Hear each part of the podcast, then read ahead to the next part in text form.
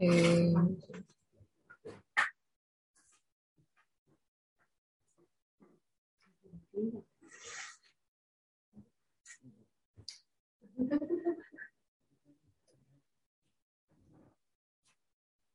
אנחנו חווים את המצב, הדרך היא ממש פרס, פרס מדהים שמראה לנו איפה אנחנו, את המציאות של ההתפתחות אה, החדשה.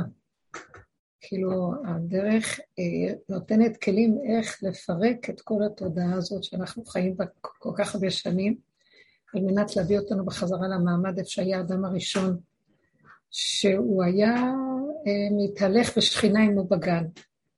זאת אומרת שזה לא היה מצב של ניתוק ופירוד, מוח לחוד ומידות לחוד, אלא הכל היה אחדות וחיבור. הוא היה במדרגת היחידה מחובר מקצה ועד קצה, מבריח מהקצה לקצה, מה שנקרא. ואנחנו היום לא במצב הזה בעולם, זאת אומרת, התודעה של העולם היא, אנחנו חתוכים, מוח לא קשור בכלל לבשר. וכל מה שאנחנו עשינו בעבודה שלנו זה לשים לב לזה, כי אנשים לא שמים לב לזה, הם חושבים שככה זה, ככה זה, שחושבים ויודעים אחר כך שקורה משהו, אז uh, התגובות הן שונות מהידע. יש, uh, ההתנהגות שלנו שונה ממה שכשאנחנו יושבים, שזה לא בעת ההתנסות, ואנחנו חושבים או יודעים או מבינים, נמצאים במקום אחר לגמרי, כמו שזה באותו זמן שאנחנו מתנסים, אז אין חיבור בין דבר לדבר. וכל העניין שלנו בעבודה זה לשים לב לדבר הזה, לשים לב.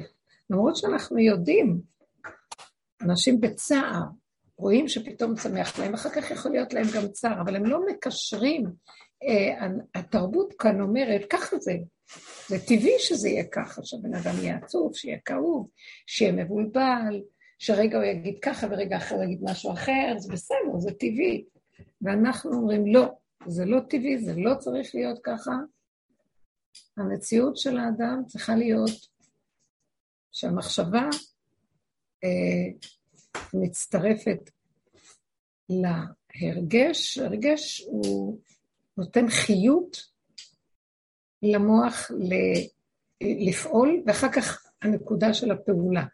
כאילו הלב זה המדליק את הרוח, את המוח, ואחר כך הפעולה נעשית. את יכולה להגיד שההרגש זה רצון? איך איך? את יכולה להגיד שההרגש הזה זה רצון? לא. Uh, הרצון קודם למחשבה. הרצון זה כמו שתגידי, בוא ניקח את זה מהצד ההפוך. לבהמה יש יצריות, והיצריות מפעילה אותה. לנו יש, בני אדם יש להם רצון זה מקביל ליצריות של בהמה מלמטה, וזה מה שמתחיל אותו, הפעולה. אותו דבר אנחנו, הרצון מפעיל אותנו, ואנחנו אפילו לא קולטים את הרצון, כי הרצון מביא מחשבה, הוא מתלבש במחשבה, ואחר כך המחשבה מתלבשת ברגש. הרגש זה כאילו משהו שמדליק את המחשבה לרצות לצאת לפועל. אחר כך הפעולה. מהמחשבה ישר לפעולה חסר הקשר של ה... אה, בוא נגיד החשק, החשק לפעול, להוציא את זה לפועל, החשק זאת המילה. הרצון, החשק לדבר. אז הרצון הוא, הייתי מגדירה אותו אצל האדם, הרצון הוא לא, את לא יכולה להגדיר אותו, הוא לא בר, בר הגדרה. הוא, כמו שאת לא יכולה להגדיר את היצריות, היצר קופץ. כי הוא כאילו לא בא מהאדם? כי הוא תחושה? כי הוא תחושה? הרצון הוא כאילו לא בא מהאדם? שהוא לא בא מהמוח שלו? זה לא בא מהמוח, זה קודם למוח.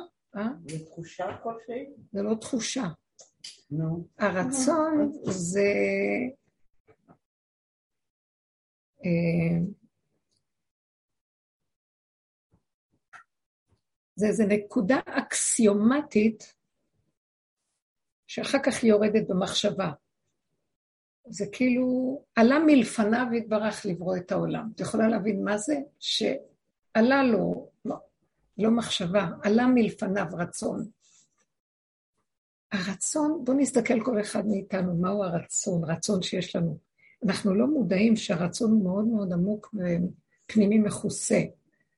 אנחנו הרבה פעמים מערבבים את הרצון עם תחושות אה, של אה, רגשים, עם אה, דמיונות, עם כל מיני, אה, מה שאנחנו מחקים אחד את השני, נורא מבולבל אצלנו הכול. אנחנו כבר לא יודעים מה, כי אנחנו לא יודעים מה אנחנו רוצים באמת. לא יודעים מה זה הרצון הראשוני. תמיד מאחורי כל מחשבה חייב להיות רצון. אחר כך הרצון מתלבש ב...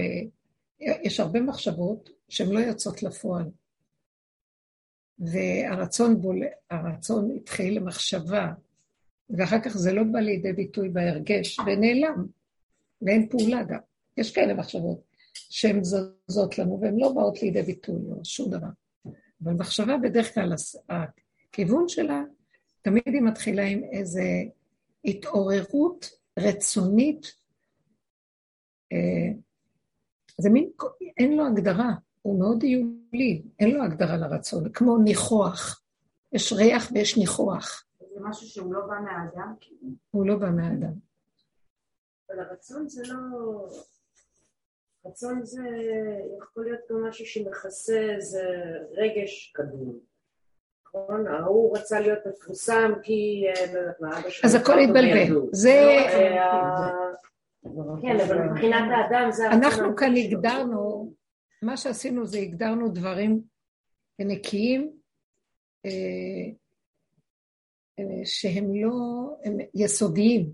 הגדרנו מה זה רצון ברמה יסודית. עכשיו, בתרבות שלנו הכל התבלבל. בן אדם מרגיש אז הוא חושב שהוא רוצה. אה, בן אדם אה, פועל אז הוא חושב שהוא חושב. הכל מבולבל. הבלבול הזה שיש לאדם, עכשיו את באה וקוראת לזה רצון. זה לא ברור שזה רצון. אני אומרת שמאחורי כל מחשבה, גם המחשבות יתבלבלו לנו. אנחנו לא יודעים, מחשבה היא דרגה מאוד גבוהה של חשיב, היא משהו ש... בוא נגיד שהרצון בא מה, מהאור של הכתר, מהעין. אי אפשר להגדיר מהו העין, מה זה עין. אין לו, הוא לא מתלבש בשום צורה שהיא מוחשית לנו. המחשבה היא יותר, היא הראשון, היא היש הראשוני, כי את, יש מחשבה, אדם יש לו חשיבה, אבל אני לא מדברת על כל אדם.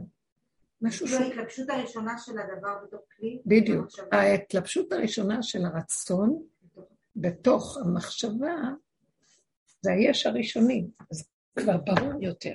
אז אם הוא חושב על משהו, זה בא תמיד מאיזה רצון. אה, עלה במחשבתו לברוא עולם. עכשיו, המחשבה של השם, אי אפשר להבין מה זה, אבל אה, היה לו איזה משהו שקודם, אחר כך זה ירד באור של החוכמה. תראו, העולם הוא לא בנוי, השם אין לו דמות, אין לו מחשבה, הוא לא כמו בשר ודם, זה הכל המדרגות שהוא ברא בעולמות, הספרות, הכלים שהוא ברא, וכל כלי, יש כלי שחושב, יש כלי שמרגיש, יש כלי, יש כלים, זה עשר הספרות. אני לא רוצה להיכנס בזה עכשיו, זה לא בדיוק מה שאנחנו מדברים. אז רק אני אומרת שעץ הדת הטיל בלבול בכל החלקים הנקיים שהשם ברא בהשתלשלות של העולם, שזה עשר הספרות, עשר המידות שבמציאות של הבריאה, שמשם הבריאה התחילה בעצם, וגם האדם בעולם הקטן יש לו גם כן כאלה מידות, ספרות כאלה, כן?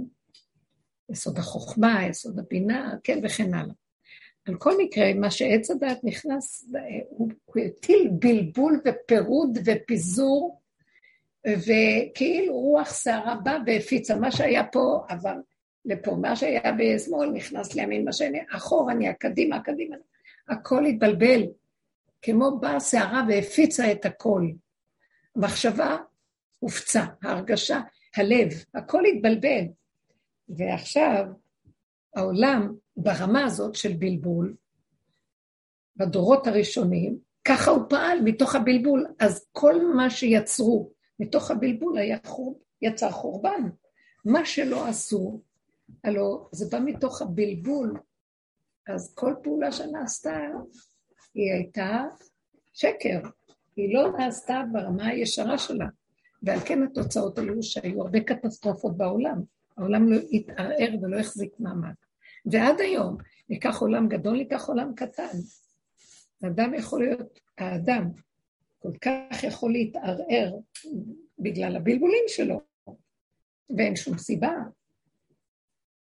והתורה באה לעולם כדי להתחיל לעשות סדר בבלגן הראשוני, להפריד את הטוב מן הרע, את הנכון מהלא נכון, את הטמא, להוציא את הטמא מן, מן הטהור, ואת המותר מן האסור, ולעשות סדר. ובתוך כל הסדר הזה עדיין כל הזמן סכנה שהבלבול קיימת. עושים סדר, ומישהו יכול לבוא ולעשות בלאגן בסדר. אבל כל הזמן הסדר הזה שמנסים לעשות בבלבול, אם אנחנו לא נשנן ונלמוד אותו ונחזיק אותו ונעבוד עליו ונקבע אותו, בכל רגע הוא נתון עוד פעם לבלבול ולפיזור. הוא לא באמת, אתם מבינים? כי אנחנו עדיין שבויים בתוך הקליפה הזאת של הבלגן. מה שלא נעשה, בשנייה יכול להיות בלגן. נעשה פה, אתם רואים את זה, מנקים, מסדרים את הבית מאוד יפה, בשנייה הכל יכול להיות בלגן, נמאסתם לקחת כתובת, לסדר עוד פעם ועוד פעם ועוד. וכן בכל דבר. בונים והורסים, והורסים ובונים. אני נוסעת שנים. אני חוזרת תמיד מחוץ לעיר, מכל מיני מקומות, לירושלים. עשרים שנה אני רואה שהם בונים ומפרקים ומפרקים את הכבישים, הכבישים בונים ומפרקים, תמיד יש פקקים ותמיד בונים ותמיד מפרקים, ועוד פעם את הכביש הזה ועוד פעם, ואז באה תוכנית חדשה וזה, אז כל הזמן זה כל כך לא טוב. עבודות בדרך, הם לא יודעים שנגמרו. זאת אומרת, המצב של העבודה היא רק בגלל עץ הדת והבלבולים שלו. אה. באמת לא צריכה להיות שום עבודה, כי כשהדבר מסודר במקום, עכשיו תגידו, אני כל הזמן, הלוא בעצם הדת כל הזמן צריך להחזיק סדר, כי כל הזמן הנטייה עוד פעם להתפזר. בדבר האמיתי בעולם, שלפני חטא עץ הדת, לא היה צריך לעשות שום סדר. כי הכל מתוך עצמו מחזיק את עצמו. אבל הייתה תנועה. מתוך, למשל, הרצון עומד במקום הנכון, והמחשבה במקום הנכון, וה, והמידות והרגש במקום הנכון, והפעולה יוצאת במקום הנכון. הכל מונח אז לא צריך לסדר, לפחד שעוד לא, פעם... גם הייתה תנועה לא מהמקום שאני צריך לנוע בשביל לסדר. ממש לא. לא צריך בשביל משהו, או המילה צריך לא קיימת. צר לא ואיך. זה צר ואיך. אלא הכל פעל מתוכו, החוקיות פעלה יפה מתוכה, והיא אחראית על הסדר של עצמה. לא צריך לסדר אותה כי מתבלגנת, בגלל שהכל מוחצן, מושפרץ, מופרד, והכל סערה. זה התיקון הראשוני שהתורה הביאה לעולם. כל הדורות בעצם עבדו, מה זה הראשוני? עד הדרך שלנו. הדרך שלנו, שהיא דרך שסוף הדרך, סוף כל הדרכים. מה היא עושה? היא מתבוננת. והיא רואה כמה עבודה עשינו ולא מגיעים לכלום. זה מה שאמר קהלת, מעוות לא יכול לתקון. בעצם, אפילו אם אנחנו עושים כאן סדר, שישה סדרי משנה, מה שנקרא, לעשות סדר בעולם, וכל הזמן צריך ללמוד ולשנות את הגמרות ואת המשניות כדי שהסדר יתקבע. אם לא רגע שוכחים, עוד פעם חוזרים לטוב, עושים שטויות. אי אפשר אף פעם לקבע, כי תמיד זה סכנה, תמיד זה חוזר לטוב עבור. כל כך הרבה דורות סידרו ולמדו ועשו, היו גאונים במוח, בשישה סדרים. אז העולם היה צריך להיות לגמרי מסודר. זה נראה רק כלפי חוץ מסודר. ברגע אחד נכנס איזה משהו שמבלבל, זה כמו עם הקורונה, מה שקרה בשנים האחרונות, וכולם מאבדים את הצפון, את השפיות, לא יודעים מה, איך, הכל מבולבל. ולמה? כדי להגיד לנו, אין תקנה לעשות כאן סדר בתודעת עץ הדת. על ידי ההתבוננות המתמדת, שמה עשינו? לקחנו את הפנס והסתכלנו מהעולם אה, על עצמנו. הסתכלנו על עצמנו ביחס למציאות של העולם. ומה שלא עשינו, כדי איכשהו ליישר את המידות שלנו. ראינו את השקרים שלנו, ראינו את הפגמים. כל הזמן שמנו פנס וראיתי מה אני כועסת על השני, זה בעצם אני. אז לא טוב, אז מעכשיו אני לא אכעס, כי אני רואה שזה אני. ברוך השם, אני כבר יודעת שזה לא השני. השני כן כאן, שמגיע לו, הוא לא בסדר, אבל הבעיה היא שלי. עכשיו, באתי לתקן את הנקודה שלי, מה שלא עשינו, זה הרב לנו מזוויות שלו, ועוד פעם מתפרץ ויצא. עד שהגענו למין ייאוש, כמה אפשר לעבוד? זה כמו מישהי אמרה לי כל כך יפה פעם, שהיא ישבה, היא חלמה שאנחנו יושבות בקבוצה, ואנחנו מחזיקות בלונים, ומורידים את הבלונים, ובלונים עפים לנו, ומורידים את הבלונים, הבלונים עפים. מורידים את הבלונים, בלונים עפים. מנסים כל הזמן להוריד בלונים שאי אפשר, כל רגע יש להם נטייה לעוף בחזרה. זאת אומרת, זה הביא אותנו לתכלית ההכרה, מעוות לא יוכל לתקון, אין מה לתקן פה. בואו נעקוף. בואו נעקוף את כל הסיפור פה.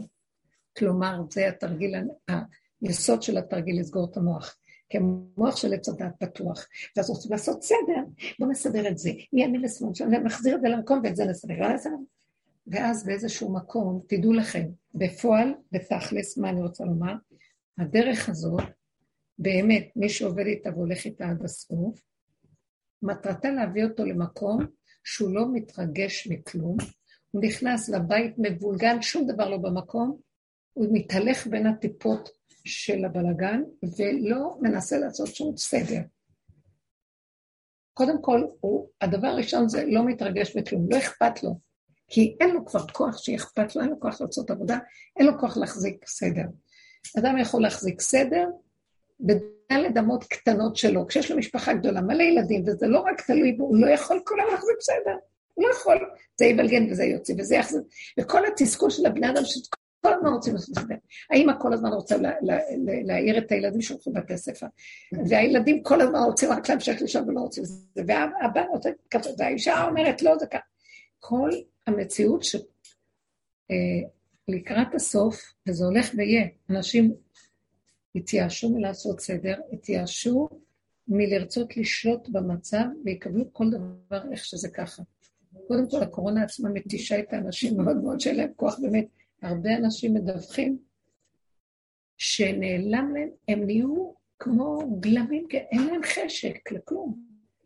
אה, הכוחות שלהם, האורות שלהם, הכל נעלם. הקורונה בולעת את הכל, מעלה את הכל, עלה אלוקים בתרועה, מעלה את הניצוצות הגנובים שגנבנו, והבן אדם נשאר כהווייתו האמיתית. שאין לו, אין לו כוח לשלוט ולעשות סדר. זה התכלית הכי נפלאה שיכולה להיות. רק במקום הזה יכול לרדת אור חדש. למה? כי נעלם הכוח הזה של עץ הדת שרוצה לעשות סדר בכאילו שלו. הוא לא, כל כולו יסוד הבלגן ויסוד הפיזור ויסוד התוהו, אבל הוא שואף כל הזמן לסדר.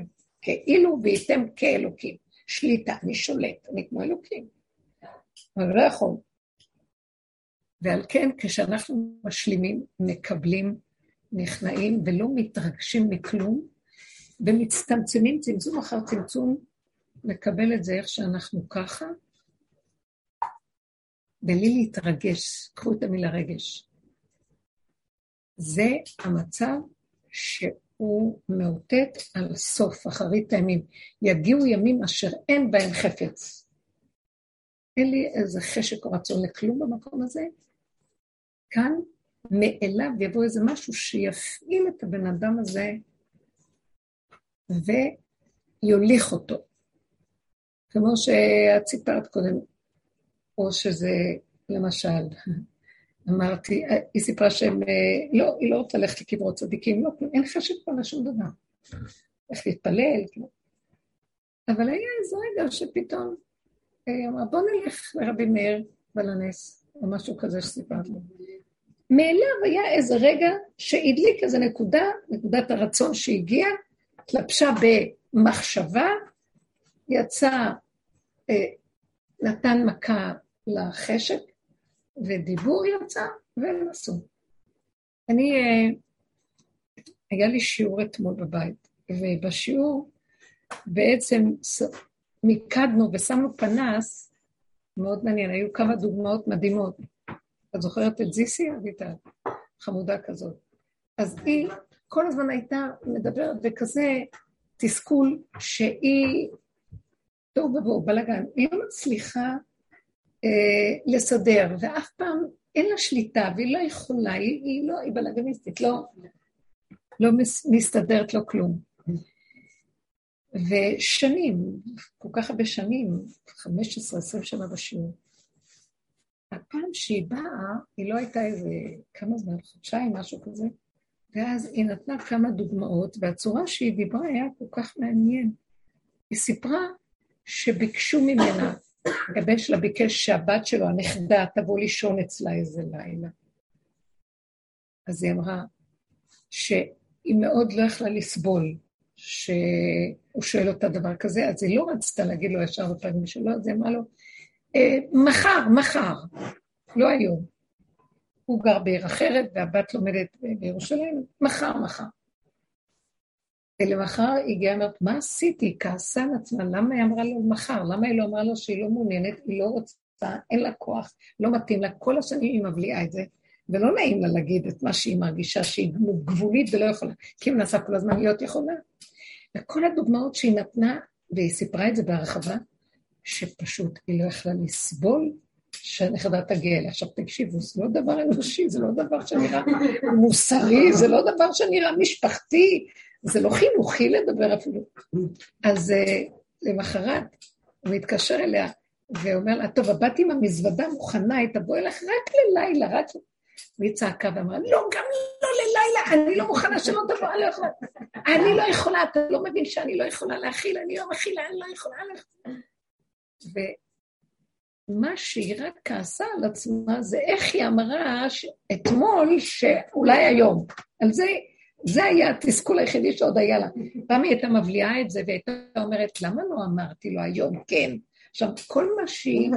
כל מה שהיא כעסה על עצמה, איך יכול להיות שאני אמרתי לו על מחר? לא הייתי נאמנה לעצמי. למה לא, בדיוק, למה לא הייתי מספיק נאמנה לנקודת האמת? נכון. והיו כמה דוגמאות כאלה בקבוצה, שיצאה כל הנקודה הזאת, וכל אחד רק סיפרה את הנקודה של הנאמנות שלא יכלה יותר כלום. שימו לב, זה לא נראה טוב בעולם, שאדם רק יהיה אנוכי בתוך עצמו, אבל אנחנו עם הפנס, עם הפנים שלנו לכיוון הפוך לגמרי. אנחנו יוצאים בעצם מהתודעה. אז הדוגמאות האלה זה עבודת הגמר שלנו, מה פירוש? זה הדוקטורט, מה אתה עכשיו להגיד? זאת אומרת, תראו, זאת מצביעה, אני יותר לא אכפת לי, יעיל, לא, לא, לי יותר. כל אחד עושה ל... זאת אומרת, זה לא בשביל העולם, זה לא נשמע בעולם דבר כזה, כי בעולם כולם משחקים אותה וייתם כאלוקים ויכולים ויפה ומוסריות ואחד יעזור לשני ואחד ייתן לשני. זה הייתה דרכו של עץ הדעת בעולם, אחרת איש את רעהו חיים בלעו. כל אחד היה אוכל את השני כאן, אי אפשר. אבל סוף הדורות, אנחנו חייבים לצאת מהתוכנית הזאת. שימו לב, איך יוצאים? זה לא שהיא תתנהג ככה כל הזמן, זה בינה לבינה כזה כזה מצב שיכלה להגיד את האמת שלה ולא היה אכפת לה ולא ירדה על עצמה, זה ציון לשבח, צל"ש. זה חירות. זה חירות. אז כשהיא מספרת לנו בקבוצה, וכשבינינו אנחנו ככה עובדים, הרגע הזה, פנינו מופנות לנקודת היחידה באמת, זה מקום אחר מה שהעולם. אז אי אפשר ללכת עם הדיבור הזה בעולם ולעשות מזה האדרה. ולהגיד, וואי, תראו, אני לא הסכמתי שיבואו. זאת אומרת, מה נגענו פה? נגענו, אחרי כל כך הרבה שנים של עבודה, הגענו למקום שאני לא יכולה לסבול לרצות יותר כלום, חוץ מנקודת מה שאני צריכה באמת, וזהו. לא מוכנה אה, בשום, ב, בעד כל חללי דהה, כל, כל הון שבעולם, לדלג על הרצון של לרצות. כל מה שעכשיו מספרים על כל ה... ש, שמשתמשים לא נכון בנשים ו, וכל מיני דברים, וילדים או דברים שלא נדע, דברים קשים, זה נובע מהנקודה של, שאומרים לי, מה את אומרת? זה לא יפה מה שעושים וזה, אז אני תמיד מעמידה את זה לנקודה. אני לא מדברת על יפה לא נכון, יפה לא יפה, נכון לא נכון. אני מבקשת לחפש איפה הנקודה שהתחילה את הכל, וזה בי. הרצון של אנשים לרצות גורם את הדבר הזה.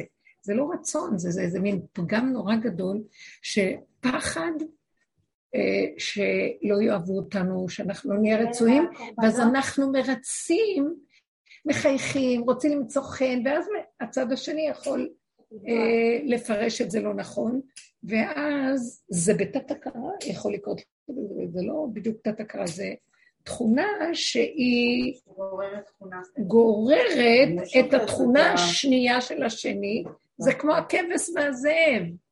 הכבשה מכריחה את הזאב לקום ולטרוף אותה. צורת ההתנהגות הקורבנית שלה וההכנעה שלה יוצרת כעס אצל אה, הזאב, ואז זה הצורה שלה, הוא תוקף. זה בדיוק הנקודה. אז, אז מה, באמת זה לא פייר שאני אגיד כזה דבר, שאנשים אשמות, אבל אנחנו בעבודה שלנו שואפות לשים את הפנס על נקודת האמת ולהודות בפגם, ומה עכשיו אחרי שעודנו בפגם? אה, לא לשנות את זה, כי אי אפשר לשנות את זה. אז מה כן אפשר לעשות? אפשר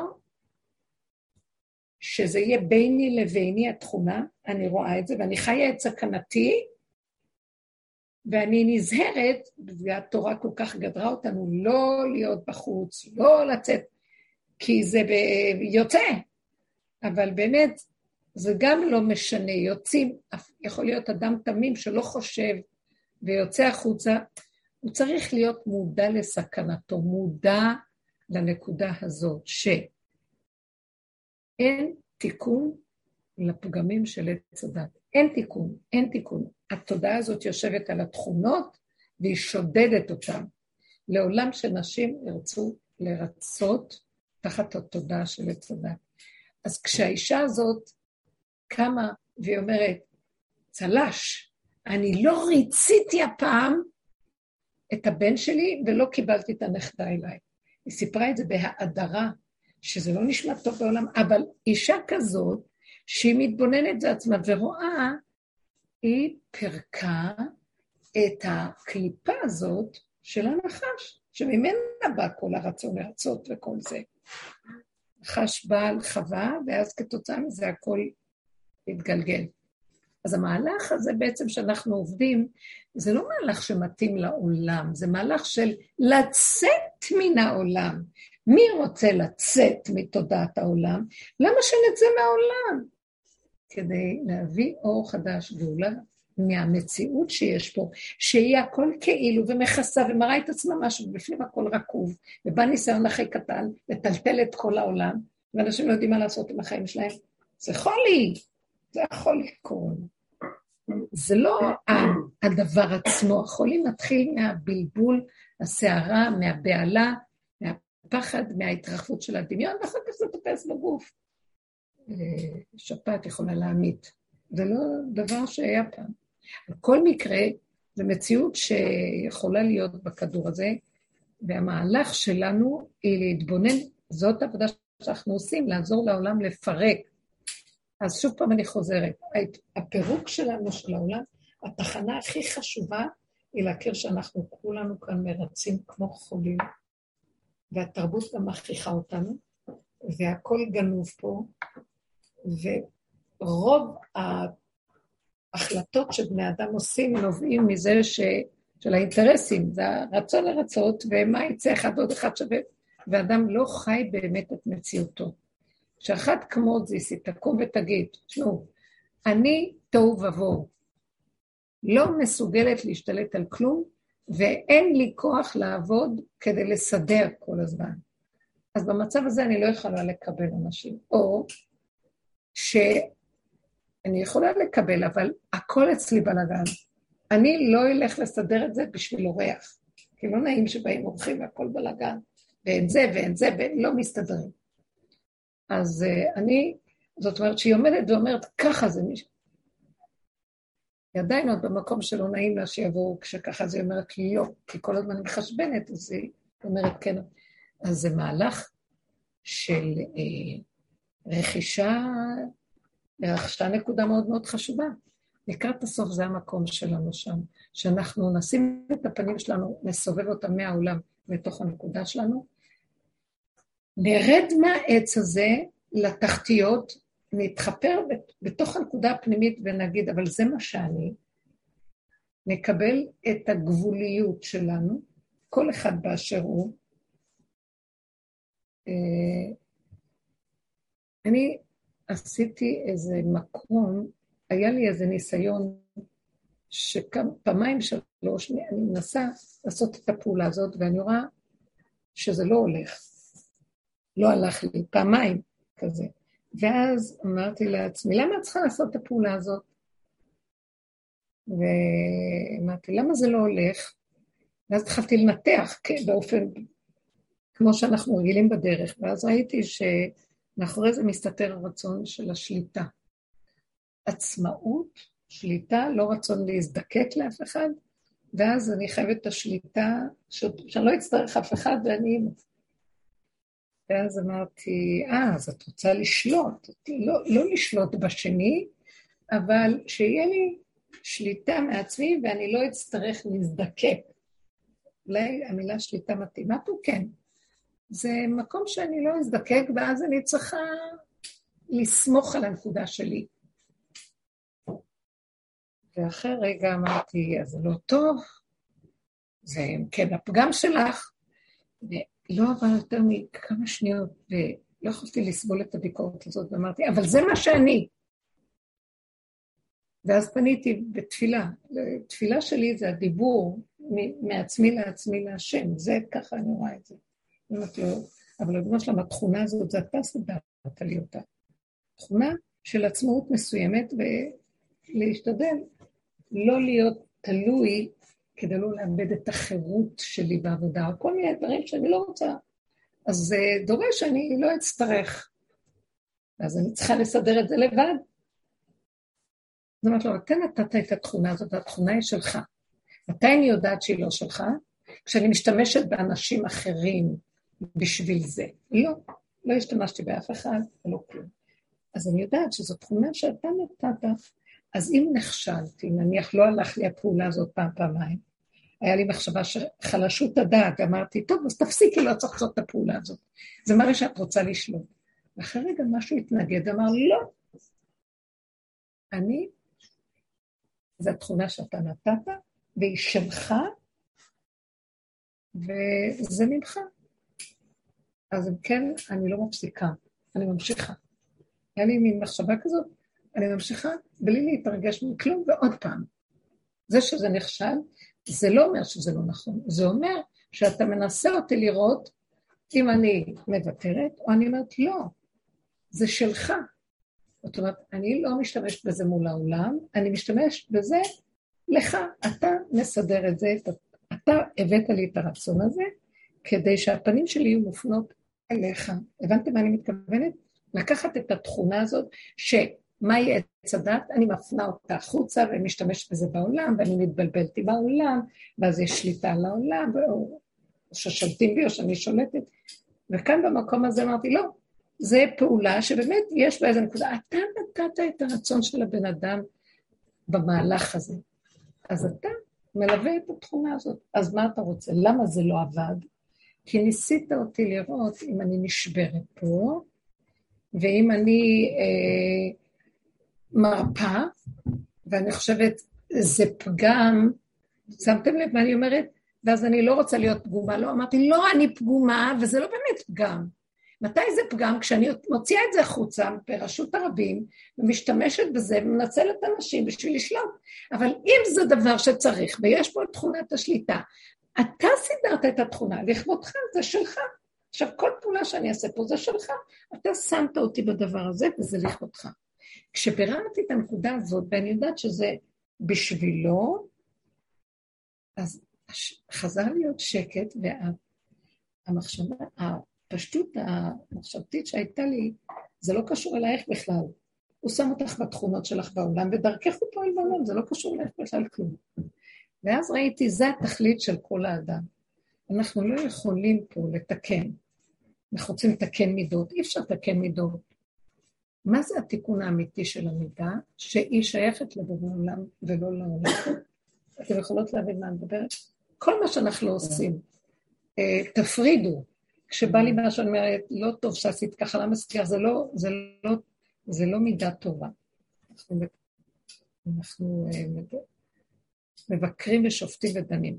זה כל עוד אנחנו בעולם, ואנחנו מול השני והשלישי והרביעי ומול העולם. אבל תכלית כל העבודה להביא אותנו שנפסיק להסתכל על העולם, נראה את הנקודות שלנו, ומה שלא נעשה חזרנו לאותן נקודות, אבל עכשיו אני לא מוציאה את זה מול העולם, אני ביני לביני, כי אני בתוך עולם ואני צריכה את התכונה, אבל זה לא מול העולם. אז אין לי מה לבקר, ואין לי מה לשפוט, ואין לי מה לדון, ואין לי מה להפסיק. מנסים אותנו לראות אם אנחנו כמו גולם, הולכים עם התכונה, פועלים מה שצריך לפעול, כלום לא שלנו, קמנו, נפלנו, הלכנו ובאנו, זה לא משנה כלום. אתם מבינים מה אני אומרת? הכל, זה מתחיל להיות תודעה חדשה שמתגלה בתוך המציאות של המידות שלנו בעולם. אה, השם, האור החדש מתגלה אצל אדם כזה, שהוא בטבע פשוט, נקי ביחידה שלו, ולא מחושבן ברשות הרבים. הבנתם מה קרה לנו בעץ הדת? לקחנו את ה... עץ הדת נכנס לתכונות הפשוטות של רצון, מחשבה, הרגש נכון, פעולה, ובלבל את הכל, ופיזר, והסיר, וזרק, ואנחנו מעורבבים ברשות הרבים, וכל הזמן אנחנו בחוץ, באינטראקציות עם אנשים, עם חברות, עם, עם המשפחתיות, עם הכ... ומשם אנחנו מבולבלים כאובים, מסתבכים, מסתכסכים, מתקוטטים, עושים תשובה, ועוד פעם חוזרים, ועוד פעם...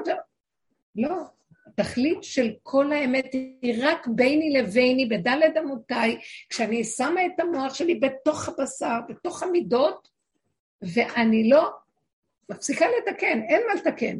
אני רק נזהרת שזה לא יצא החוצה מול בני אדם. וזה נורא, למה זה קשה? כי אנחנו בעולם וזה מבלבל אותנו, כן? היה לי רגע ראשון שהפעולה לא הלכה ואמרתי, זה כבר פעם שנייה שהפעולה הזאת לא הולכת לי, למה זה לא הולך לי? ואז התבלבלתי, והיה לי, המוח נפתח לי, והיה לי שערה צער. ואחרי רגע, שבאמת, זה, התבררתי עם זה מאוד חזק, ועוד פעם אחר כך זה חזר לי, כי העולם נורא מבלבל. הנקודה היא שזה לא קשור לשום דבר. את בעולם שלך, לעולם יאמר אדם, בשבילי נברא העולם, העולם, אני לבד בעולמי, אני שייכת לעולם, אבל אני, אני בעולם, אני לא שייכת, אני לא צריכה להתערבב רגשית עם כלום. קרה מה שקרה? אז עושים עוד פעם בלי הרגש. מה זה הרגש שמסעיר אותנו? זה הגירוש מנקודת המרכז. זה, הוא הקפיץ אותם מגן עדן, הם היו בגן עדן ממוקדים, מרוכזים ביחידה, הוא הקפיץ אותם וזרק אותם, גירש אותם מגן עדן, נהיה הרגש הזה מסעיר, רגש, כי יש רגש של אמת. בבית אלוקים נהלך ברגש. יש רגש שהוא נקודה מרוכזת, יפה, שאם המחשבה צריכה אותה כדי להדליק את הפעולה. אבל פה זה פיזור משגע, אנחנו חיים תמיד בסערות של אה, תגובתיות ותחושות, הכל התבלבל לנו. הרצון עם היצריות והתחושות, עם הרגש, והמחשבות והערעורים. איך? ואז על כל זה בא פירוש. זה הפירוש. הפירוש זה מלשון... הפירוש זה מלשון אה, פרש. מה זה פרש? צואה. צואה. פרש זה מותרות. פרש זה מותרות. כן, כן. הפרשה, מה שנקרא. פרש. זה, זה הפירוש, זה יצא, זה מותרות. זה יוצא מנקודת המחיה, טק, טק. מה צריך את זה? מאוד נהניתי שאמרת שהיא לא רצתה ללמוד. מי שהייתה צריכה ללמוד איזה משהו, ואחר כך ללכת להיבחן, אז היא לא רצתה אה, ללמוד, אז היא נכשלה. אז אה, אמרו לה, תלמדי. היא לא רצה ללמוד. אז היא הלכה עוד פעם, אז אמרו לה, תצטרכי ללכת כמה פעמים, אם את לא תלמדי. אז אני אלך כמה פעמים. בסוף היא הצליחה, אבל היא לא למדה. נהניתי מה... מהנקודה ש... אני לא רוצה לשבת ללמוד. אז זה עוד פעם, ויהיה עוד פעם. זה מאוד יפה, שימו לב, יש כאן נקודה, תראו, אני מביאה דוגמאות שנראות לא חכמות והגיוניות לעולם. בסדר העולם. אדם לא... מה היא אמרה בעצם? אני רוצה תוצאה בלי ללמוד, בלי להתאמץ בלימוד. זה לא ילך בקלות. לא, לי זה לא אכפת. יותר גרוע לי מכל הגריעות שבעולם. לא אכפת לי להיכשל חמש פעמים, העיקר שאתה צריך לעבור דרך המוח והשינון והלימוד הזה, אני לא יכולה לסבול את זה. ילך, ילך, ילך, לא ילך, לא אני אעשה עוד פעם. זאת אומרת, אני תופסת כאן איזו נקודה של אמת פשוטה גולמית, אה, שאני מאוד אוהבת את זה כמעשה, ככה אנחנו נחיה. נעשה את הפעולות בפשטות, ומשהו יניע ויסדר את זה. לא האחד ועוד אחד שלי, בצורת החשיבה הטבעית. היום הבן שלי קיבל תעודה, וכולם, בעיקר אה, הם כותבים, פחות נותנים ציונים. ומה הכי אכפת להם זה כמה הוא מתאמץ. כן מתאמץ, לא יתאמץ, משתדל, לא משתדל, לא מתאמץ, כן מתאמץ. זה כאילו, לא, לא ציונים, לא טוב, לא טוב, מבחנים. השאלה אם הילד מתאמץ או לא. זה מה שמעניין. כי כל היהדות בנויה מזה, לפי צער אגרא. כל היהדות בנויה מהמקום של להתאמץ. העיקר זה התהליך, התוצאה לא מעניינת. זאת אומרת, אנחנו מתאמצים, עמלים, אלו ואלו עמלים, אלו ואלו יגיעים. כל הזמן מחנכים, גם בעולם בחוץ, אה, פעם בעולם של ההשכלה, למדת משהו, תלמד משהו, למה אתה לא לומד בעולם העדות? הרבה לימוד תורה ועוד פעם ולשנן ולחזור וללמוד. הדור האחרון יפרק את הכל, לא רוצים להתאמץ. הם יגיעו למקום הפוך על הפוך. המאמץ זה לא יהיה הנקודה. למה? כי אנחנו מתחילים לרדת מהמקום הזה של להתאמץ להגיע למשהו. הכל קיים כבר, למה אני צריך להתאמץ להגיע למשהו? מה זה שיבוד בעצם? זה מאוד קשה, אבל אי אפשר היה, תקשיבו רגע, אי אפשר להגיע למקום הזה המאמץ. בלי לעבור את המאמץ, בגלל שלא בגלל שעל ידי המאמץ משיגים. בסוף הגענו למסקנה שמעוות לא יוכל לתקון, אבל התעייפנו, ואז מוחשי לנו שחבל להתאמץ, כי לא משיגים כלום. כי באמת לא יכולים. זה נראה כאילו משיגים, באמת זה נראה. זה כמו הנושא של הממון, אדם רץ אחרי הממון של עצמו. והוא עמל ויגיע מאוד מהממון, משקיע ועובד, ואז הוא דואג, ואז כל הזמן צריך לעבוד. מה, מה הוא משיג מזה? בסוף הוא נפטר, ומשאיר, עזבו לאחרים חיים, משאיר את רכושו לירושות. בסדר, נכון שבעולם יש לו תחושה שהוא עשה משהו. באמת אני מסתכלת על בני אדם כאלה. מה? בזבוז חיים. בני אדם ששמים את, את uh, מבטחם בנושא הזה של עסקים כסף, זה לא עושים.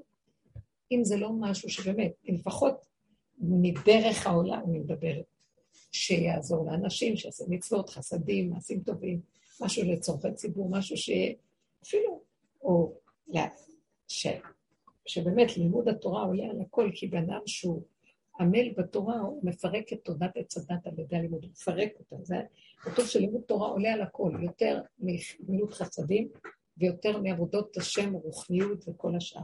תלמוד תורה עולה על כולם. בגלל שדרך הלימוד מפרקים את הקליפה של המוח הזה, ואז הנחש הזה מתפרק. זה התהליך שעשו חכמים גדולים, אבל העבודה של הסוף רק סוף הדבר יצטרכו לעשות את זה. זה לרדת לדוגמה כמו שהיינו, שהילדים לא ירצו לקום ולעשות עבודות. אה, כמו שאמרנו על אותה אחת, היא רוצה ללכת לעשות. מה זאת אומרת, אבל את צריכה ללמוד כדי להצליח במבחן, לא? אה, אה, האיסורים הכי גדולים זה ללמוד. לא אכפת ללכת שבע פעמים בבחן, אבל ללמוד, שימו לב, כי הבני אדם ירצו לעשות רק מה שנכון להם, מתאים להם, אמיתי להם, ולא להכריח את עצמם בשום דבר שלא שייך ומתאים לנקודה. זה מה ש... זיס, זאת האישה שדיברנו, הגיעה לנקודה. אני לא יכולה להתגבר על התוהו ובוהו ובלגן, אני אין לי שליטה, זהו. וברמה כזאת, אני לא יכולה לרצות יותר אנשים שיבואו אליי כמו שהייתי.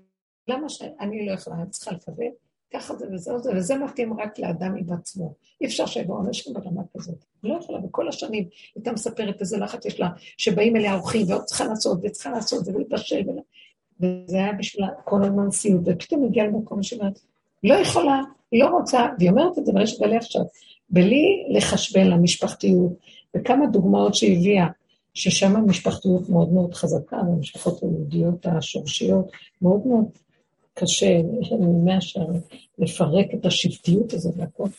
לא אכפת לה כלום, ככה אני וזהו. זה העבודה הזאת מביאה אותנו למקום הזה, כי זה איפה שהגולמיות הזאת, שהחשבונאות נופלת, שזה המוח של עץ הדת, והאדם מסכים ומשלים בראש באדמה, והוא נשאר רק עם הפגם שלו, אבל זה כבר לא פגם. זה הטבע והתכונה, איך שהיא, בלי ביקורת ושיפוטיות, ובלי רצון לתקן בלי כלום. שם הוא נשאר, זה הקשר שלו עם בוראו, ואיך התכונה שהוא ברא אותו. הרגשתי עם הנושא של השליטה שלנו, זה לא בדיוק שליטה, זה מקום, לא, עצמאות, סוליסטיות, לא להזדקק. נניח, דוגמה, תכונה. המקום הזה הוא, ככה הוא ברא את הבן אדם עכשיו. כשאני משתמשת בזה בעולם ואני יכולה לנצל אחרים, זה לא טוב. אבל כשאני מופנית לנקודה שפניי מופנות בהתנסות שלי מול המקום שזה האמת מה שמביא אותי, למה, אז למה נחשב, כאילו, הרגשתי שזה לא הלך, הפעולה לא הלכה פעם וגם פעמיים. כאילו, כמו שהלכה פעמיים למבחן ולא הצליחה. אז אה, למה זה לא הצליח? ומה שהבנתי זה שהוא פשוט בוחן אותי לראות אם אני מוכנה להסכים לקבל איך שזה ככה, בלי להישבר מכלום, ולחזור ולהודות כן, כי זה, הייתי חייבת את המקום הזה כדי לחזק את הנקודה של ככה זה, אז פעם. אבל בלי, למה הוא הביא לי את זה? למה הוא הביא את הנפילה כביכול? אני ראיתי את זה, זה היה שבוע שעבר, חזרתי וראיתי את זה. אה, אם אני אקום כמו גולם ולא אחשבן ולא אתרגש ולא כלום, מודה באמת, לחזור כאילו כלום לא קרה, ועוד פעם, ועוד פעם. מה? כן, יש משהו כל כך שנהניתי מהסיפור הזה עם זאת שהלכה למבחן ולא אכפת לה. זה יפה מאוד, זה, יש בזה משהו כל כך מתוק של אמת פשוטה. לא, אנחנו פה מאוד מתרגשים את כל דבר ונבהמים ונלחצים ונותנים לזה ממשות, וכל העולם בנוי מכזה דבר. כל פעולה הכי קטנה שעושים איזה רגש ואיזה סערה יש סביב אותה פעולה, ורצון לרצות, ואולי נמצא מישהו שיעזור לנו, ואיזה עצה טובה, ואיזה פרוטקציה, ואיזה מה לא. לא. כן, כן, לא, לא, בלי חשבונות, בלי כלום. ואם לא הולך, אז גם לא, נניח. ואם יש עוד רצון לעשות, אז כן, כן. אדם צריך להיות נקי עם הנקודה בלי החשבון. ההרגשים שלנו כל כך מבולבלים, והאור החדש, וזה היה כל הדרך שדיברנו היום, האור החדש רוצה לרדת על המקום הזה של גולם כזה. אני לא אוהבת, המילה גולם נשמעת לא טוב, אבל גולם הוא הגאון הכי גדול שיש בעולם, הוא הכי אמת, הוא הכי פשוט, הוא הכי שלם. למה? כי הוא מסכים עם עצמו. עכשיו אתם תשאלו קצת שאלות מאחרים. הוא מסכים למציאות שלו מבלי אה, לרדת על עצמו, מבלי להתחרט, מבלי להצטער, מבלי לצפות, לדרוש, לבקר ולשפוט.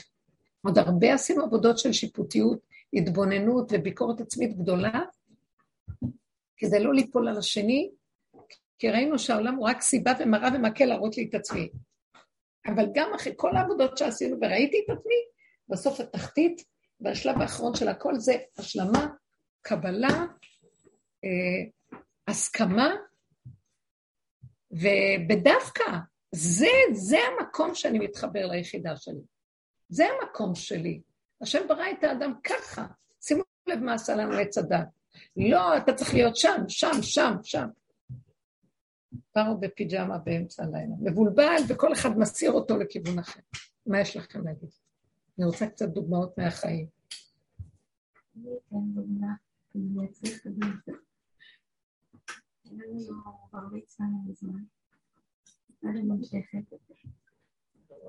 בקיצור, חשבנו לתומנו שכמו שדיברנו על זה, נצטרכו משפחה, לשבת, וזה, ניסינו לבדוק את האפשרויות, ממש הלכנו על זה ברצינות, באיזשהו שלב הרמנו ידיים, אמרנו, גדול עלינו. והמשפחה לקחה את קשר. מה המשפחה? לקחה את זה קשה. כן. אבל עברנו את זה, איכשהו, בלי שבת משפחתית. עכשיו, אחרי זה, הם עשו דיונים במשפחה, והגיעו למסקנה שאנחנו לא מספיק משפחתיים. אנחנו לא יוזמים זה היה דיון נוקב. אנחנו לא יוזמים, ואנחנו לא זורמים איתם לכל מיני כנסים שהם מנסים לארגן. ויש זמן שאנחנו. זה בנחמדות. זו מסקנה מאוד יפה. אמרו את זה מאוד יפה, כאילו, תעשו משהו שהוא לרוחכם, בכלים שלכם, שאתם חושבים, אבל תעשו. נורא נחמד. נתנו מרחב פעולה. כן. זהו, עכשיו אני יצאתי כאילו מכל העסק, אני לא מעניין אותי מה שיחליטו, יחליטו איפה, כאילו זה כמובן צריך להיות שבת משפחתית עם כולם. עכשיו? כן, אה, עכשיו? כן, זה כאילו לא... כן. כן, הם לא- לא ויתרו. לא ויתרו על האירוע. הפריעו. בגיל 14 אבל. לא, לא בן בגלל 17 לא כבר. אבל הם לא ישכחו שלא הייתה בר מצווה. ואנחנו נותנים לכם צ'אנס לתקן את זה. בדיוק. עכשיו, אני כאילו, כרגע אני לא בתוך העסק, לא מעניין אותי, כאילו אני אמרתי, זה הכל הצד של בעלי, אז אני ממש קטן, מה שתחליטו, אין לי בעיה, כאילו, כי באמת זה היה גדול עליי, זה גדול עליי כל הדבר הזה, אמרתי, טוב, לא יודעת, יש שם משהו ביניהם שהם חייבים שזה יקרה, והוא אמר, אין לנו ברירה כרגע, כדי שלא יראו בנו. תני למישהו לארגן את זה. אני, כשיש דרישות בעולם, במשפחה וזה, אז אני, נכון, כן, ואז מי שמציע, אתה יכול לעשות את זה. אז זה מה ש... אז... שאותו אחד יעשה. אבל לא משנה, אני לא מארגנת כלום. מדי פעם הוא מדווח לי, הם רוצים פה, אני אומרת, בסדר, הם רוצים פה. היום דווח לי שהם רוצים בסוף פה. בחתונה הם יגיעו כולם.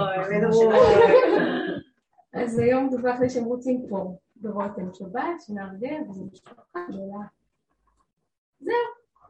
אבל יש מקום למה? כזה. אה, אני לא יודעת, כן? כן. אני לא נכנסת לזה. כן, לפרטים. כשנכנסנו לזה קודם, הסתבכנו, אז מה הנקודה? אז מה, אני מנסה להבין למה זה ממשיך לרדוף אחרינו.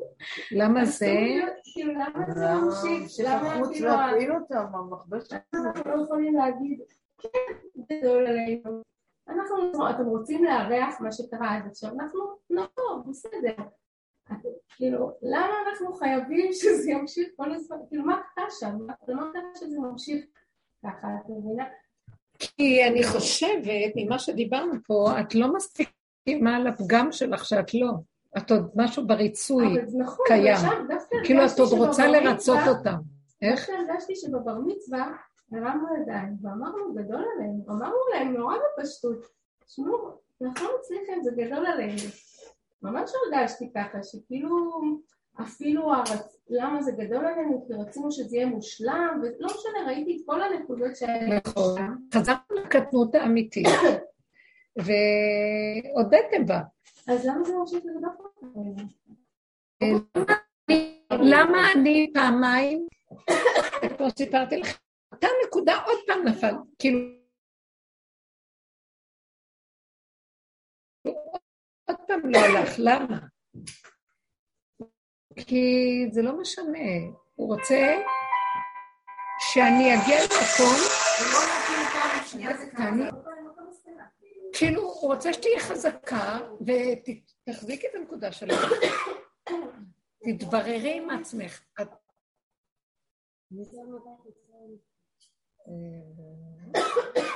חבררי מהנקודה שלך.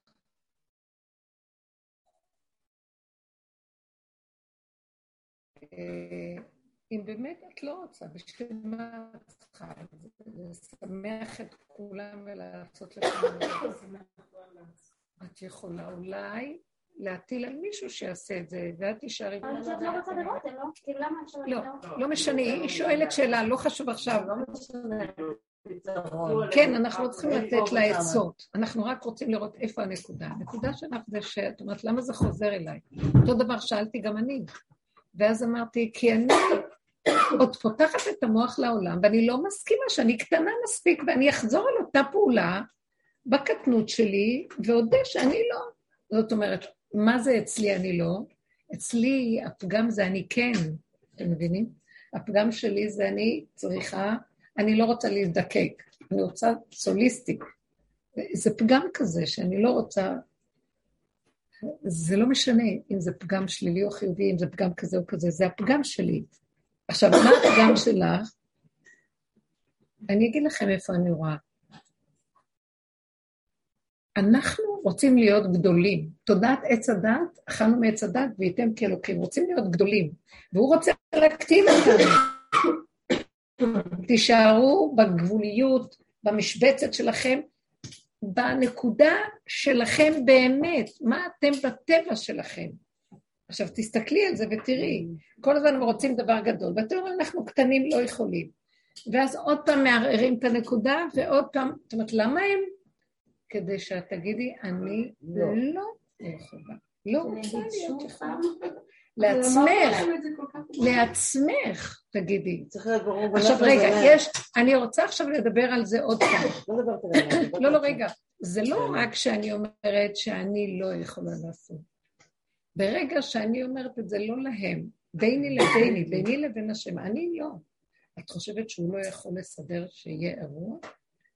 התוצאה כבר לא קשורה, את מבינה מה אני מתכוונת? זה מה שראיתי. אמרתי, למה אני הולכת על הדבר הזה? אני לא... אז אני אעבוד על השליטה, אני לא צריכה, אני לא רוצה, אני אהיה... לא, אומר לי, לא, לא, לא, אני נתתי לך את הטבע הזה, ואני דרכך פועל, זה לא שלך, זה שלי.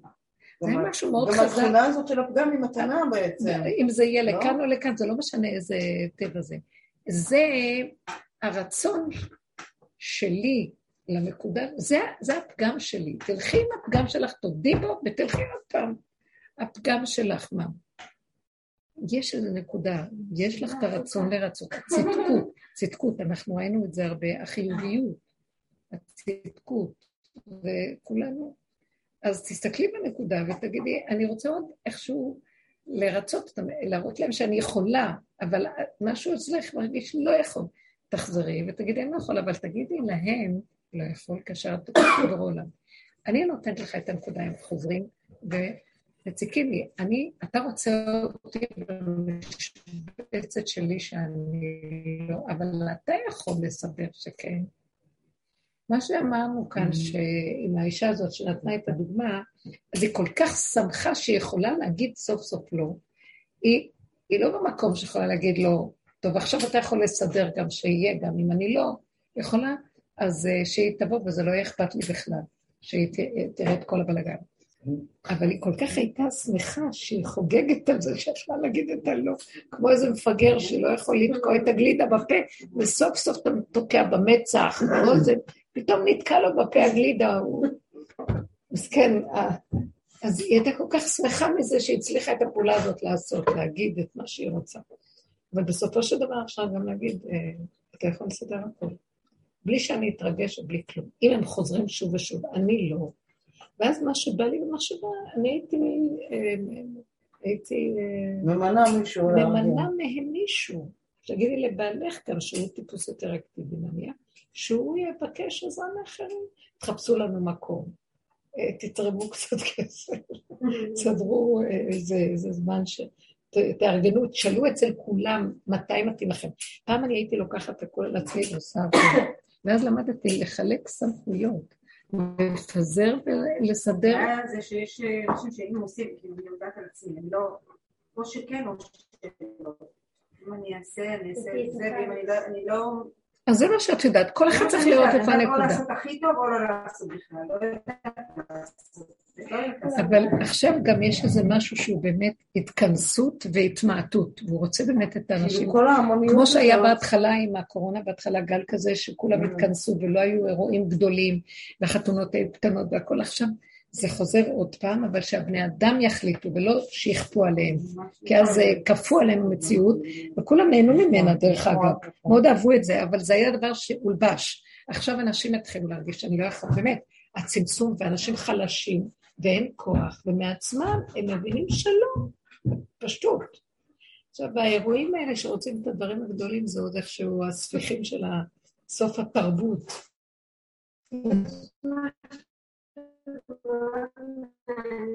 במשפחה שלי, שכאילו, משהו כאילו, כאילו, בלאגן ומי שיבוא ברוך הבא, לא מסדרים, אף פעם לא אמרו לנו תסדרו מי שמגיע, כאילו, הבית כמו שהוא, אה, כאילו הילדים יכולים לשבת, לא לעשות, כמו יכול להגיד להם מותר מה אסור, לא זוזו, קומו, כאילו, אבל מצד שני, בדעת, הדעת מאוד מאוד מאוד מסובכת, כאילו, כאילו כביכול צריכים להיות מושלמים ותמיד לתת את המשפט הכי... אה, לא ברמה של סדר וחושבים. כן, כאילו מבחינה חיצונית כאילו תמיד אומרים, אוי, משפחה פשוטה, כאילו לא, כאילו אין איזה שאיפה כאילו למושלמות כזאת, כאילו, באמת כמו שהרבה אנשים אומרים, צריך לש- להיות מאוד מסודר, כאילו. ובצד של, ובעלי, כאילו, יש משהו בצד של בעלי שהוא מאוד מאוד, אה, במחשבה פשוט, כאילו, רוצה, לא רוצה, תגידי לי לא, כאילו, תגידי לי לא, כן, לא, שחור לבן, כאילו, אל, אל תשחקי אותה. כאילו, אל תהיי שקרנית, אל תשקרי, כאילו, אל ת... אל תשחקי ואל תכסי. וזה זה כאילו מין... אה, בגלל זה נמשכתם לזיווג, זה הפכים שנמשכים. כן. הפכים נמשכים. אז מה? לא, סתם, מה, זה כל הזמן קונפליקט שמשגע, וכאילו, כאילו אצל ההורים שלי מבחינה חיצונית זה כאילו נראה כאילו זאת העבודה הכי הכי מושלמת, הכי נכונה, כאילו לא צריך לעשות משהו אה, חיצוני בשביל השני, אה, כאילו ל...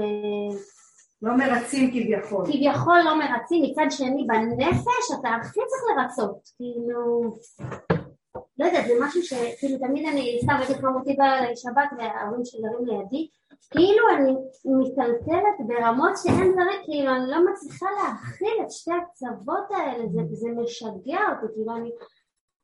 את רוצה לרצות ולסדר ולהיות מושלם.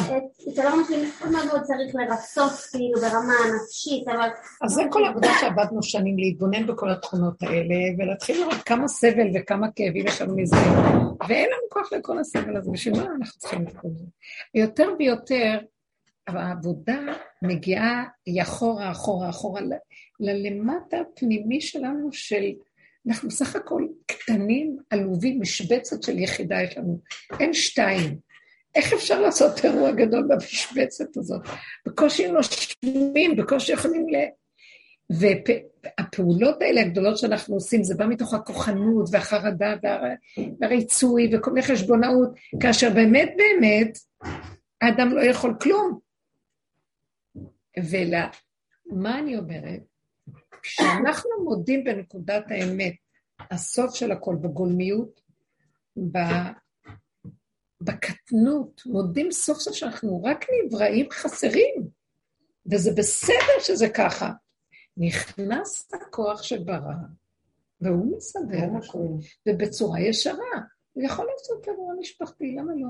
התכנס, אבל הדברים יעשו מעליהם. זה כמו שהיא אמרה, אז זה היה רגע שאמרה, בואו נלך לרבי שמעון. אה, אתמול בשיעור גם אמרתי, דיברנו, כל אחת אמרה איזה, אמרתי שאני מרגישה שיש התכנסות מאוד גדולה מהמשפחתיות הגדולה שלנו, ואין לי הרבה כוח כמו שהיה פעם, אין לי גם רצון שיבואו הרבה, ואז בוד- אחד אחד, או ברמה אחרת ממה שהיה פעם. ואז אמרתי שאין אין לי כל כך, פעם הייתי מכינה ל- ליולדות במשפחה, ושולחת, וחולות, או כל מיני אנשים ש... במשפחה שצריכים. ול... ולאחרונה אני אומרת, אני לא יכולה, אני לא מוכנה. ואתמול בשיעור שהיינו, כל אחת הוציאה את המקום האמיתי שלה, ונהנתה מלומר את האמת שהיא לא יכולה, ולא עושה, ולא מוכנה, ומתכנסת. ואז אחרי זה אמרתי, אבל אני בכל אופן מתפללת להשם שהוא לא ינתק אותי עם כל זה. אני כן רוצה להיות מחוברת לאנשים ולעולם, לא כמו העולם, אבל לא מנותקת. גולם שלא אכפת לו מכלום ולא שייך לעולם. אני כן רוצה להיות שייכת לעולם, נמצאת בעולם, אבל לא מתוך החשבונאות של עץ הדת. ואז אין לי. כוח לעשות יותר פעולות מהחשבונאות, לכפות את עצמי וללכת עם הריצוי, ול, ומה שפעם הייתי אומרת לפונקציה האגרא, העולם זה, פה צריך להתאמץ, וההפך, להתגבר על היצר ולעבוד על עצמנו ולעשות כל הזמן, ככה התחלנו לעבוד ולעשות, לא לתת למוח להתגבר עליי, אלא הפוך, להתגבר על היצר הרע וכן הלאה וכן הלאה. ואז אמרתי, אני כל כך שמחה שאני לא רוצה להתגבר, אני לא רוצה להילחם, לא רוצה כלום. אם זה התקודה שלי, אז ככה זה וזהו זה. הבוקר, בצהריים חזרתי הביתה, ולפני שחזרתי, אני יודעת שיש שתי יולדות ושתי חולות במשפחה. ואמרתי, פתאום אני נעצרת ליד הסופר, ואני נכנסת לקנות ירקות. ואני אומרת לעצמי, את לא צריכה ירקות, יש בבית, קניתי ירקות וכל מיני מצרכים כדי להכין ליולדות ולחולות.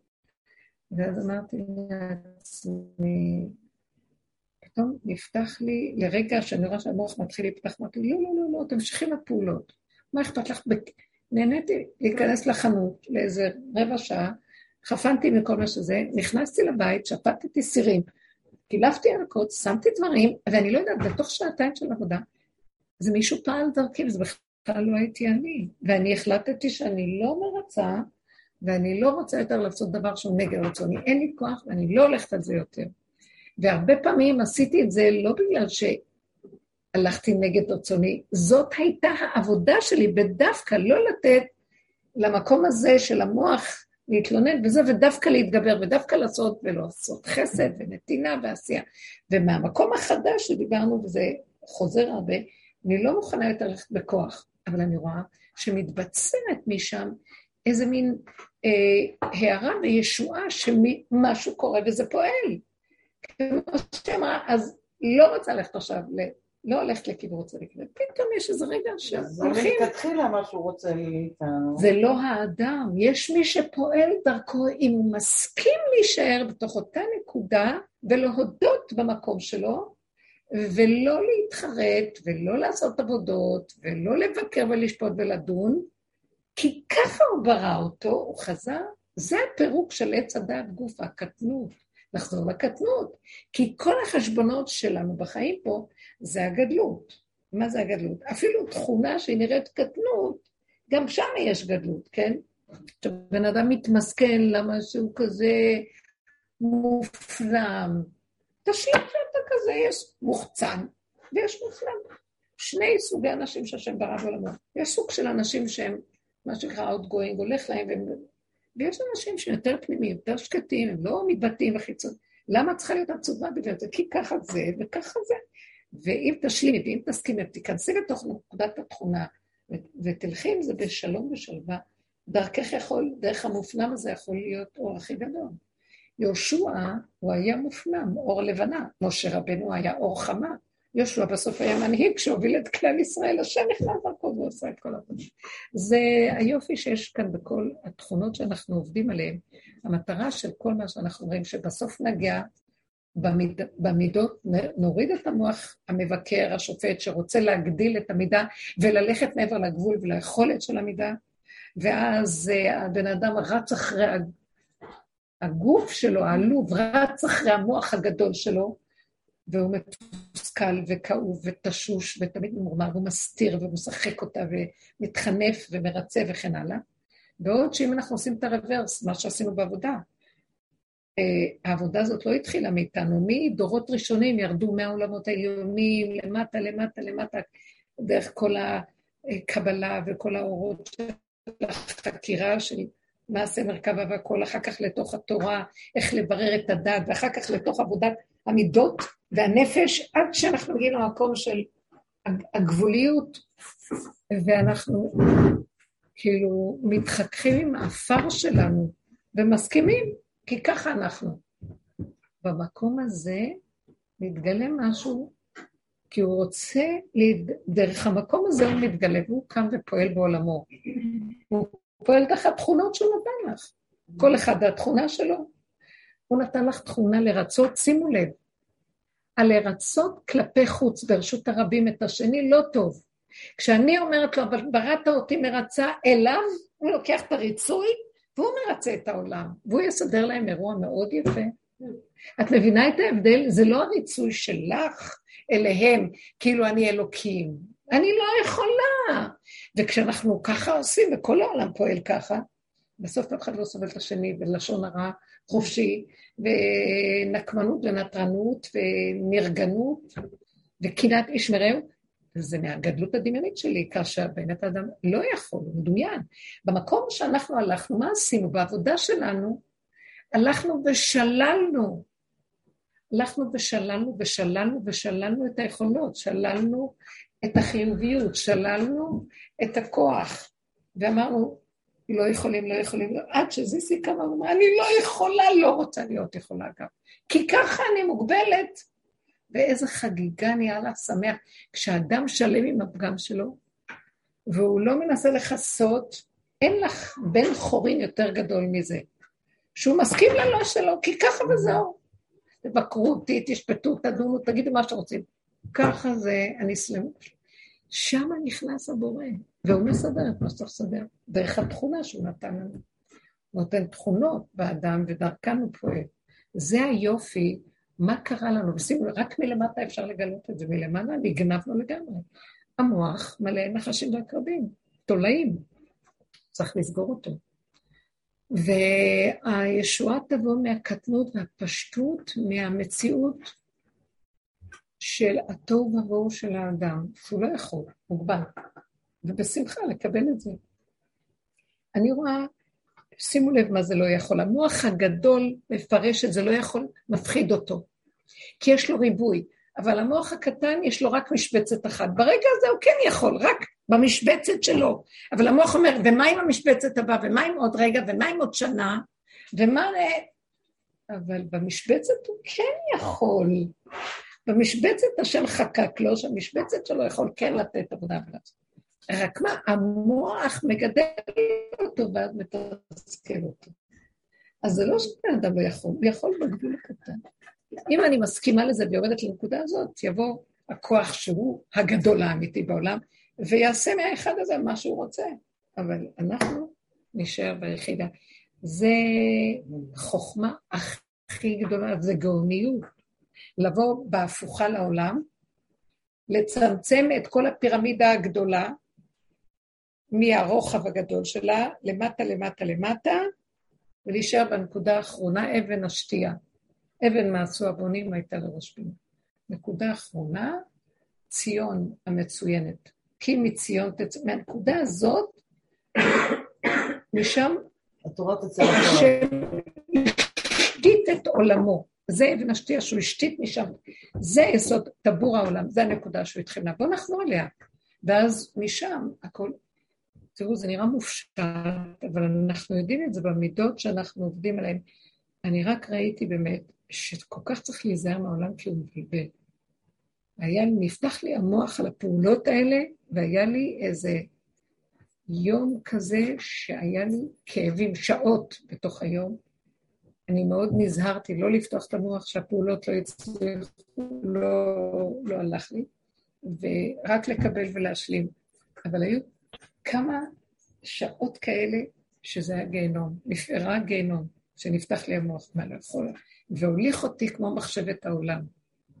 מה זאת אומרת, איך יכול להיות, למה זה בסדר, והאשמתי כנראה את העולם גם. אין שום עולם, אין להאשים, אין דמויות, הם רק הסיבה של בורא עולם. מה הוא רצה ממך?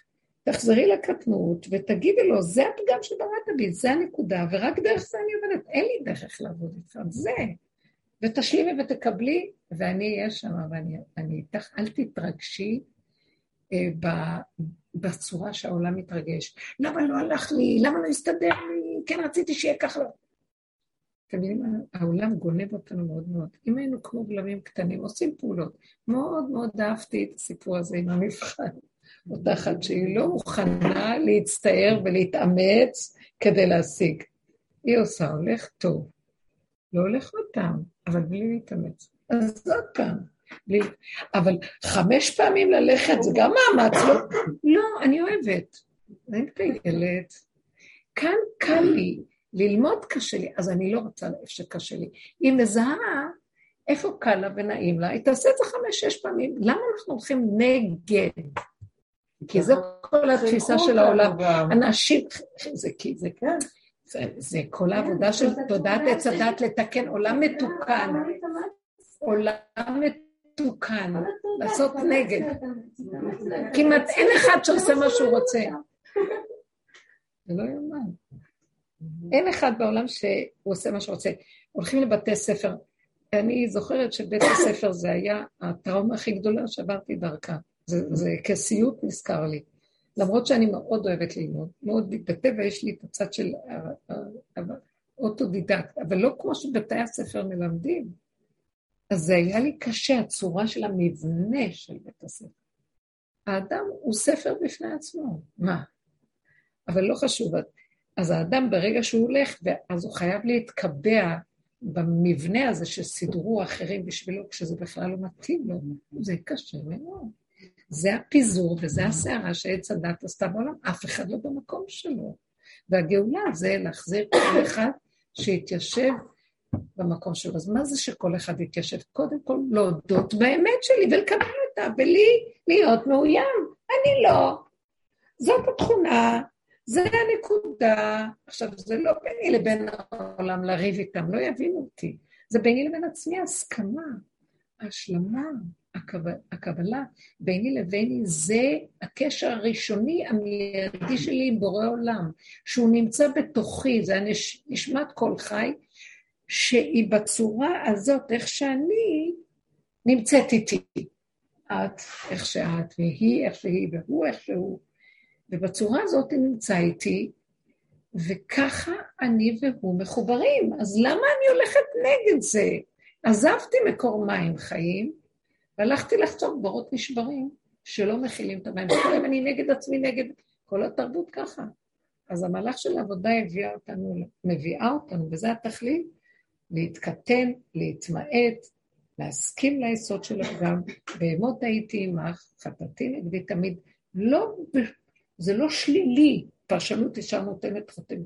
אה, חטאתי נגדי תמיד שלי. לא, חטאתי זה חסרוני, המילה חטא היא חיסרון, להחטיא את המטרה. אז זה המציאות שלי, כי ככה זה. מי אמר שזאת המטרה והמטרה היא כיוון אחר? אנחנו מהפכים את הכל, וזה המקום שמשם יתחיל האור החדש להיבקע. שהבני אדם יגיעו, עכשיו נולדים, אני לא יודעת אם אפשר לתקן את זה. נראה לי שנולדים עכשיו נשמות שמתאימות להם. אנחנו כבר, אלה שעבדו, עבדו, יש מעט שמוכנים לעבוד, להגיע לזה, אבל מתחילות אה, להופיע נשמות בעולם מהסוג הזה, שהם לא יעשו דבר שלא מתאים להם. הם לא יתאמצו בעד שום דבר. וזה כל כך יפה. איפה שהדבר הולך, תלך. איפה שאין הדבר נשמע, אל תאמר. מה, למה ללכת נגד? כל הזמן אנחנו נגד. כוח המנגד נופל, שזה עץ הדת. כוח הנגד, המלחמה, נופל. יש שלום בנפש, השלמה. משיח הביא שלום לעולם, כי כוח המנגד ייפול. זה, זה המקום ש...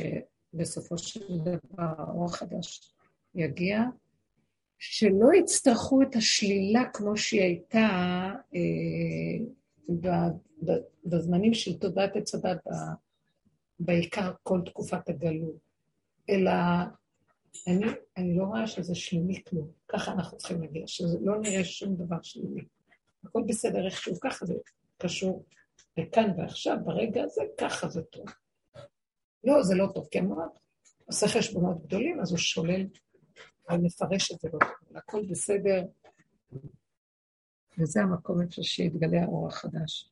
שבמשבצת, בקטנות, בהסכמה, בהתמעטות, ולא הילכתי בגדולות ונפלאות ממני, לא שיוויתי ודוממתי נפשי כגמול עלינו, כגמול נפשי. עכשיו תקשיבו, האדם יכול לעשות גדולות ונצורות. משה רבנו פעל גדולות ונצורות.